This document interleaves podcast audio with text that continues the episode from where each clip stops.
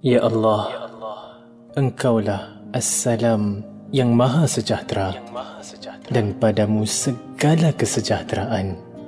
Berkatilah kami, bimbinglah kami, berpandu firman dan sabda NabiMu, firman dan sabda. Allah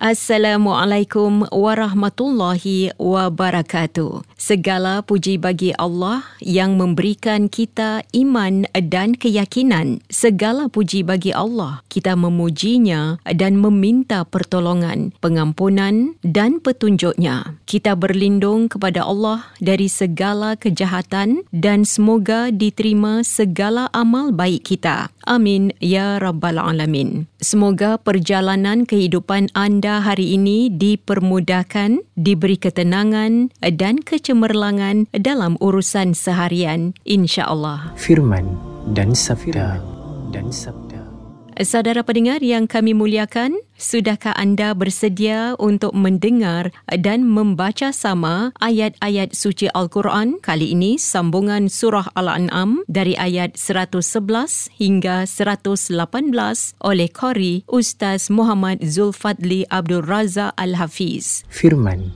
dan sabda. Firman dan sabda. A'udzu billahi minasy syaithanir rajim. ولو أننا نزلنا إليهم الملائكة وكلمهم الموتى وحشرنا عليهم كل شيء قبلاً ما كانوا ليؤمنوا إلا أن يشاء الله. ولكن أكثرهم يجهلون. وكذلك جعلنا لكل نبي عدوا شياطين الإنس والجن. يوحي بعضهم إلى بعض زخرف القول غرورا. ولو شاء ربك ما فعلوه فذرهم وما يفترون. ولتصغى إليه أفئدة الذين لا يؤمنون بالآخرة. وليرضوه وليقترفوا ما هم مقترفون. أفغير الله أبتغي حكما وهو الذي أنزل إليكم الكتاب مفصلا والذين اتيناهم الكتاب يعلمون انه منزل من ربك بالحق فلا تكونن من الممترين وتمت كلمه ربك صدقا وعدلا لا مبدل لكلماته وهو السميع العليم.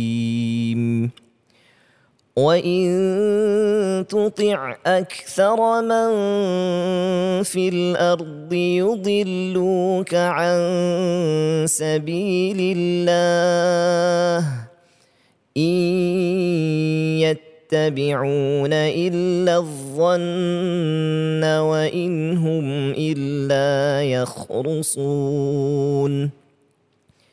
إن ربك هو أعلم من يضل عن سبيله وهو أعلم بالمهتدين.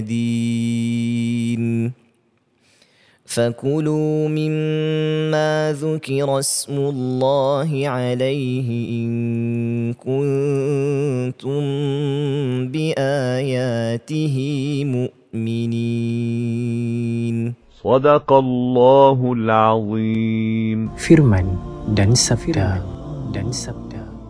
Kau boleh. Kau boleh lah. Jangan cakap tak boleh. Come on. Okay. Satu. Dua. Tiga. Ha, kan boleh tu. Kau kena yakin dengan diri kau, Ana. Yang kau boleh. Hei, si Allah. Penatnya. Alhamdulillah, kaki aku dah mula baik, Siti. Tanpa pertolongan semua, aku tak mampu nak pulihkan kaki aku ni. Syukur pada Allah. Allah sembuhkan kau tu. Ha, tengok. Nak seribu daya, tak nak seribu dalih. Selagi kau bermotivasi untuk pertingkatkan diri kau, insyaAllah, kau akan berjaya juga. Ha, lagi, kau kena tingkatkan keyakinan dan ketakwaan kepada Allah. InsyaAllah lah, perjalanan hidup kau akan bertambah senang. Firman dan sabda. Firman dan sabda. Iman dan takwa adalah kunci untuk mencapai kejayaan dunia akhirat. Tetapi, terkadang orang berfikir bahawa hanya mempunyai kepercayaan sudah mencukupi. Pendengar yang dimuliakan, topik ceramah Iman dan Takwa berikut ini akan disampaikan oleh yang berbahagia Ustaz Muhammad Aiman Abdul Khalid beserta tafsiran surah yang dibacakan awal tadi. Silakan Ustaz. Assalamualaikum warahmatullahi wabarakatuh. Bismillahirrahmanirrahim. Alhamdulillahi rabbil alamin. Wassalatu wassalamu ala ashrafil anbiya wal mursalin. Sayyidina wa maulana Muhammadin wa ala alihi wa sahbihi ajma'in. Qalu subhanaka la ilma lana illa ma 'allamtana innaka antal alimul hakim. Qala rabbi shrah li sadri wa yassir li amri wahlul 'uqdatam min lisani yafqahu qawli amma ba'du.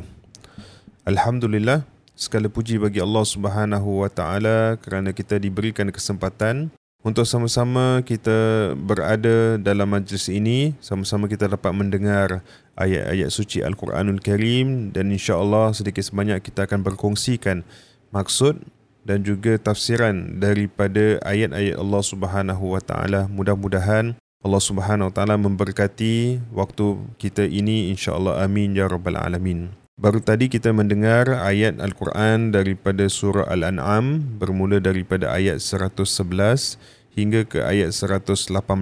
Mudah-mudahan dengan perhimpunan ini kita dapat sedikit sebanyak memahami apa yang terisi terkandung dalam ayat-ayat tersebut. Allah Subhanahu wa taala memulakan ayat daripada 111 dalam surah Al-An'am berkenaan dengan para malaikah di mana Allah Subhanahu taala menceritakan dan jika kami benar-benar menurunkan malaikat kepada mereka dan orang yang telah mati berbicara dengan mereka dan kami kumpulkan pula di hadapan mereka segala sesuatu yang mereka inginkan. Mereka tidak juga akan beriman kecuali jika Allah menghendaki. Tapi kebanyakan daripada mereka tidak mengetahui erti kebenaran dalam ayat ini Allah SWT menceritakan bagi mereka yang kufur kepada Allah Subhanahu taala, yang tidak taat kepada Allah, tidak mahu mengikuti sunnah baginda Rasul sallallahu alaihi wasallam dan mereka ingkar dengan apa yang dibawa oleh baginda Rasul sallallahu alaihi wasallam. Allah bagi tahu dalam ayat ini, jika kalau misalnya kata kita dah datangkan segala bukti dah diturunkan malaikat kepada mereka, dibangunkan daripada mati mereka, tunjukkan kebenaran, tetapi kalau Allah Subhanahu Wa Taala tidak mengizinkan iman masuk di dalam hati mereka, maka mereka tetap dalam keadaan tidak mengetahui dalam keadaan jahil. Jadi itulah nak dikongsikan dekat sini bahawasanya iman dan takwa bukanlah pilihan kita, tetapi iman dan takwa itu adalah pilihan Allah Subhanahu wa taala. Allah saja yang boleh memberikan kita hidayah. Allah saja yang boleh membawa kita kepada jalan yang benar. Maka penting untuk kita memahami ayat ini dan juga sama-sama kita berdoa agar Allah Subhanahu wa taala senantiasa meletakkan kita di dalam jalan hidayah kepadanya insya-Allah amin ya rabbal alamin.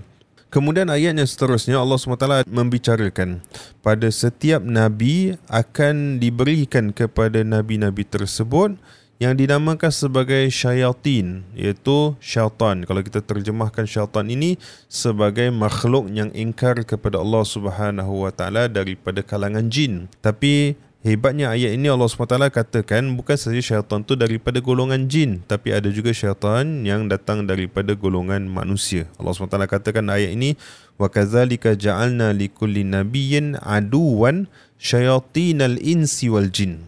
Ha, iaitu Allah jadikan pada setiap nabi itu ada musuh dan musuh itu adalah di kalangan syaitan yang berupa manusia dan juga syaitan yang berupa jin. Kalau dinamakan sebagai jin, sebagai nalurinya manusia tidak dapat melihatnya dengan mata kasar. Tapi kalau dengan manusia dengan manusia sendiri kita akan dapat lihat dengan mata kita sendiri. Jadi ada di kalangan kita yang digelar sebagai syaitan manusia. Apakah maksud syaitan manusia ini?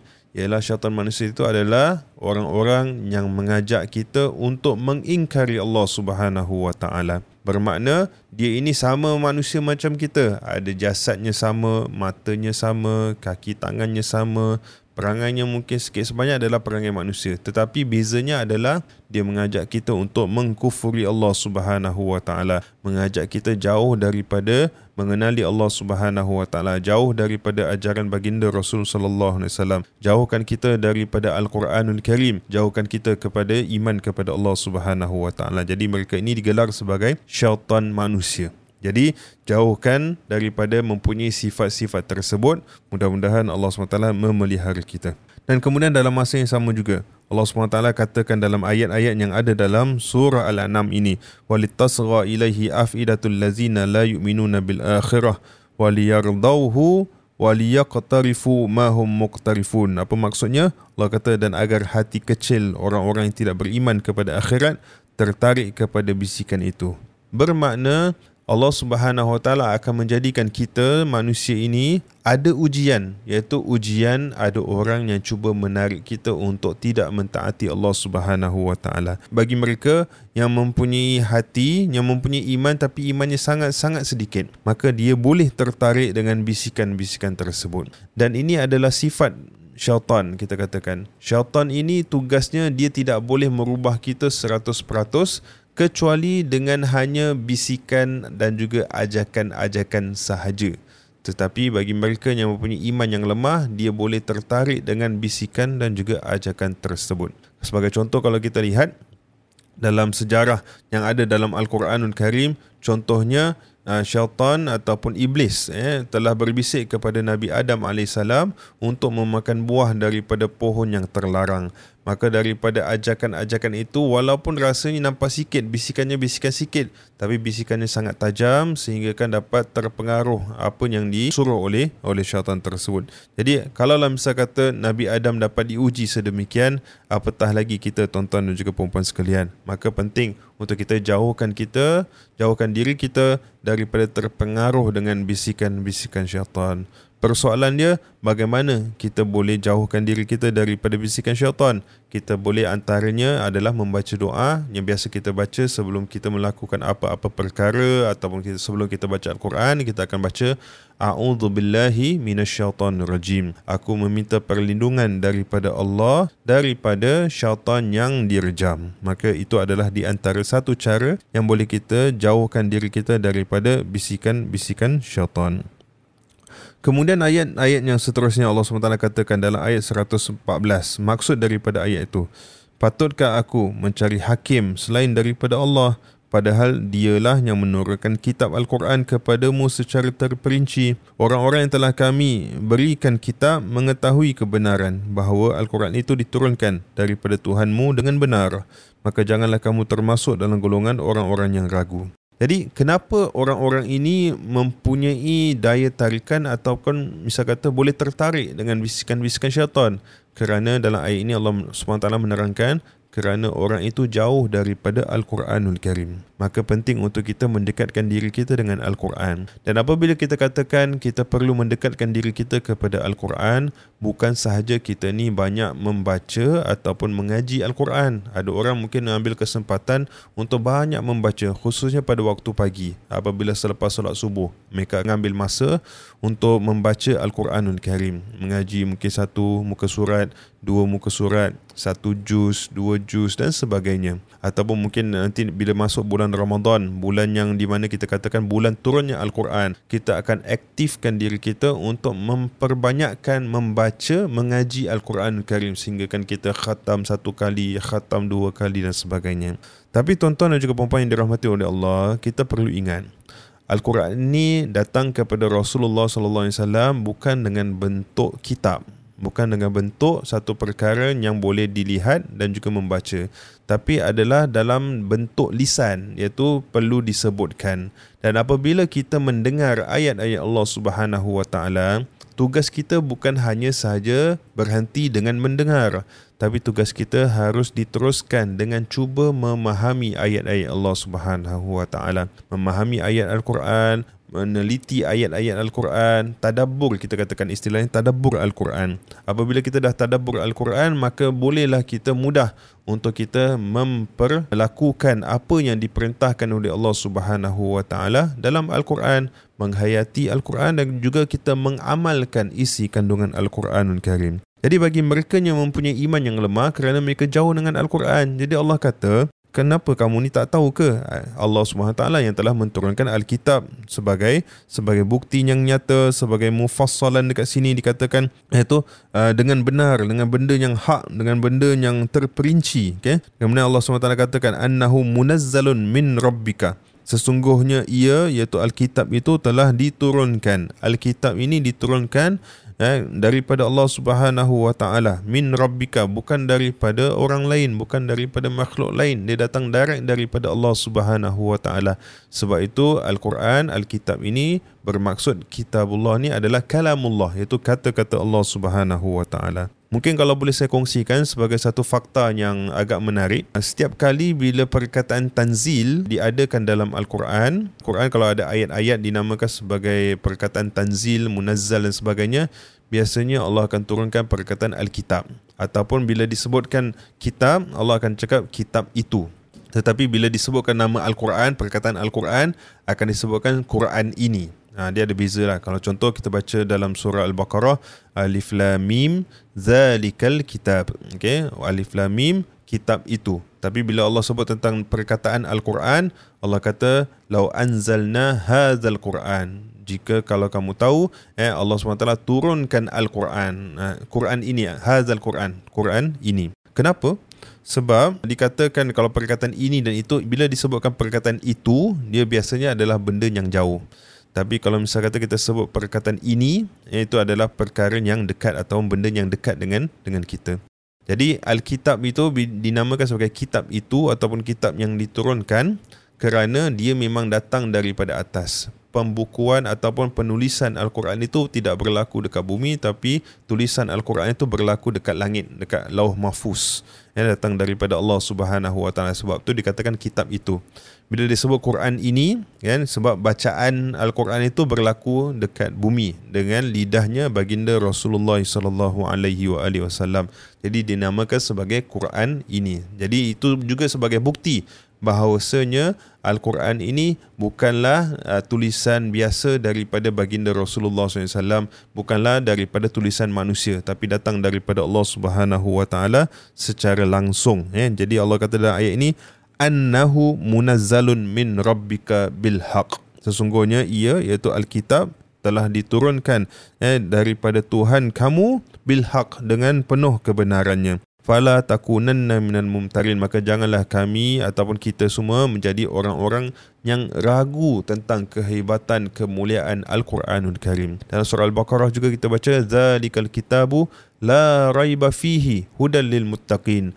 Kitab itu tidak ada apa-apa keraguan di dalamnya dan dia adalah sebagai panduan sebagai hidayah hudan lil muttaqin bagi orang-orang yang bertakwa kepada Allah Subhanahu wa taala. Jadi dalam ayat ini Allah nasihatkan kepada kita, jangan sesekali kita sebagai umat Islam, umat Nabi Muhammad sallallahu alaihi wasallam yang mengaku beriman kepada Allah, beriman kepada baginda Rasulullah sallallahu alaihi wasallam ada keraguan tentang kebenaran Al-Quran. Itulah yang ada, penyakit yang ada bagi mereka yang tidak beriman sehingga kan mereka meragukan tentang apa yang diturunkan oleh Allah Subhanahu Wa Taala kepada mereka dan kemudian akhirnya mereka terikut dengan bisikan-bisikan syaitan. Ayat seterusnya Allah SWT katakan kalimatu rabbika sidqan wa adalan dan telah sempurna firman Tuhanmu iaitu Al-Quran dengan benar dan juga dengan adil. Jadi Al-Quran ni sifatnya bukan saja sifat tu benar tapi dia juga adil bagi seluruh umat manusia, seluruh makhluk-makhluk Allah Subhanahu wa taala dekat muka bumi ini. Al-Quran bukanlah satu kitab yang di mana ada mungkin uh, beberapa orang-orang yang di bahagian barat mengatakan oh ini adalah kitab yang tak adil bagi setengah kaum ataupun dia ini tidak sempurna. Mungkin ada kekurangan daripada daripada kitabnya ataupun pengajiannya tak sempurna seperti kitab-kitab yang lain dan sebagainya. Tapi apa yang kita boleh faham adalah al-Quran ini adalah kalamullah 30 juz yang diturunkan kepada kita tapi kitab ini boleh jadi relevan sehingga hari kiamat. Bayangkan tuan-tuan puan-puan sekalian, cuba kita renungkan secara bersama. Jika kita pada hari ini dapat peluang untuk tulis satu buku ataupun tulis satu kitab sebagai contoh dan kitab itu adalah sebagai kitab panduan bagi manusia daripada satu sudut yang tertentu sama ada daripada industri kedoktoran ke ataupun juru ter, apa juru terbang ke ataupun sebagainya kalau misal kata kita tulis kitab itu, bayangkan penulisan kita tu adakah ia masih relevan 1000 tahun akan datang ataupun 2000 tahun akan datang. Kalau misal kata dapat bertahan lebih daripada 1000 2000 tahun, bermakna kitab kita itu bagus ataupun baik isi kandungannya. Tapi nescaya kita akan faham bahawasanya tidak ada kitab-kitab selain daripada Al-Quranul Karim, selain daripada hadis-hadis Nabi sallallahu alaihi wasallam yang dapat bertahan lebih daripada itu. Jadi setiapnya biasanya kalau kita kata satu industri itu dia akan ada satu kurun ataupun dua kurun kemudian industri itu dah tak jadi relevan lagi dah. Tapi kalau Al-Quranul Karim sampai ke hari ini masih lagi relevan untuk umat manusia. Jadi dia benar-benar sidqan, dia ada kejujuran, ada kebenarannya dan kemudian dia adalan, dia sangat-sangat adil bagi mereka yang mengikuti segala apa yang dikandungkan terkandung dalam Al-Quranul Karim nescaya dia akan melihat keadilan daripada Allah Subhanahu wa taala. Persoalannya apakah maksud adil?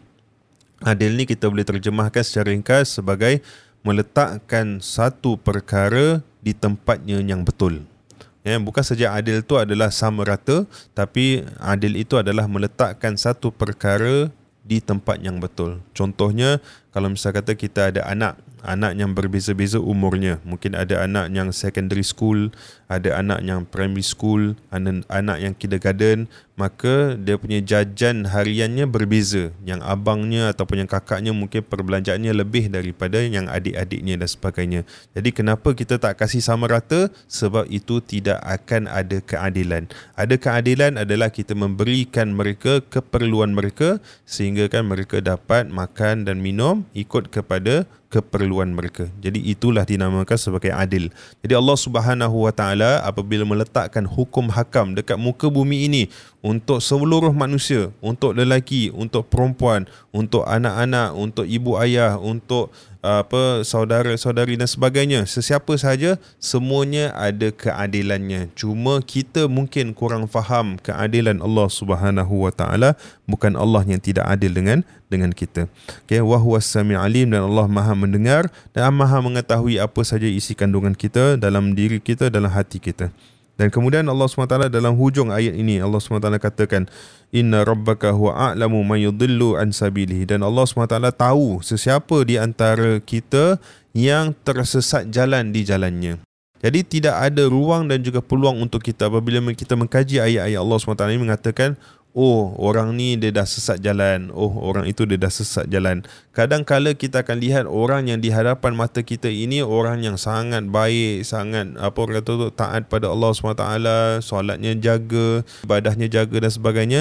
Tapi Allah tahu sama ada dia ini sedang melakukan kesesatan ataupun tidak. Mungkin dia berpura-pura di hadapan manusia melakukan ibadah pada Allah tapi hanya dengan niat supaya orang lebih suka kepada dia, lebih popular di depan manusia dan sebagainya. Jadi Allah lebih tahu siapa yang tersesat jalan. Dan ada juga mungkin yang daripada pandangan manusia orang ini dia mungkin tak melakukan ibadah dengan baik, tak sempurna, mungkin pengajian al-Quran dia tak sempurna dan sebagainya, tapi mungkin kesusahan yang dia ada dalam kehidupan dia dia taat pada Allah tapi ada kesusahan. Mungkin ada sebab keperluan-keperluan tertentu mungkin sebab ada kesakitan yang tertentu dan sebagainya. Tapi dalam hatinya penuh iman kepada Allah Allah tahu dia adalah orang yang mendapat hidayah daripada Allah Subhanahu Wa Taala. Jadi tidak ada istilah kita boleh memberitahu ataupun kita melabel orang oh ni dah sesat jalan ini tak sesat jalan dan sebagainya itu adalah hak Allah Subhanahu Wa Taala bukan hak kita sebagai manusia untuk menghukum manusia-manusia yang lain.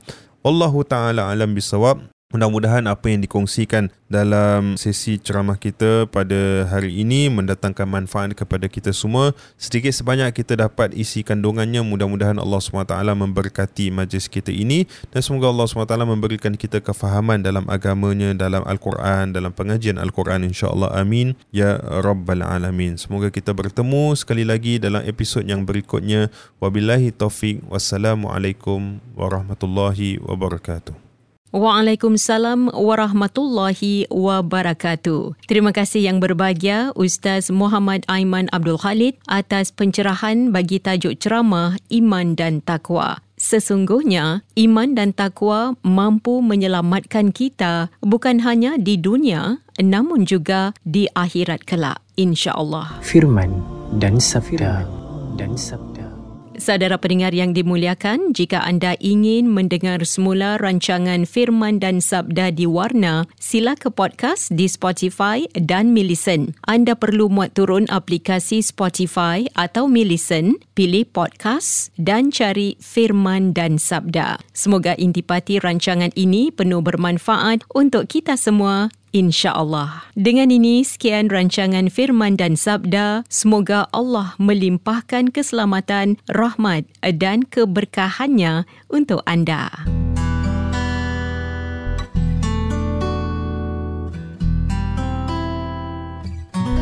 سبحان الله وبحمده سبحان الله العظيم سبحان الله وبحمده سبحان الله العظيم سبحان الله وبحمده سبحان الله العظيم سبحان وبحمده سبحان الله العظيم.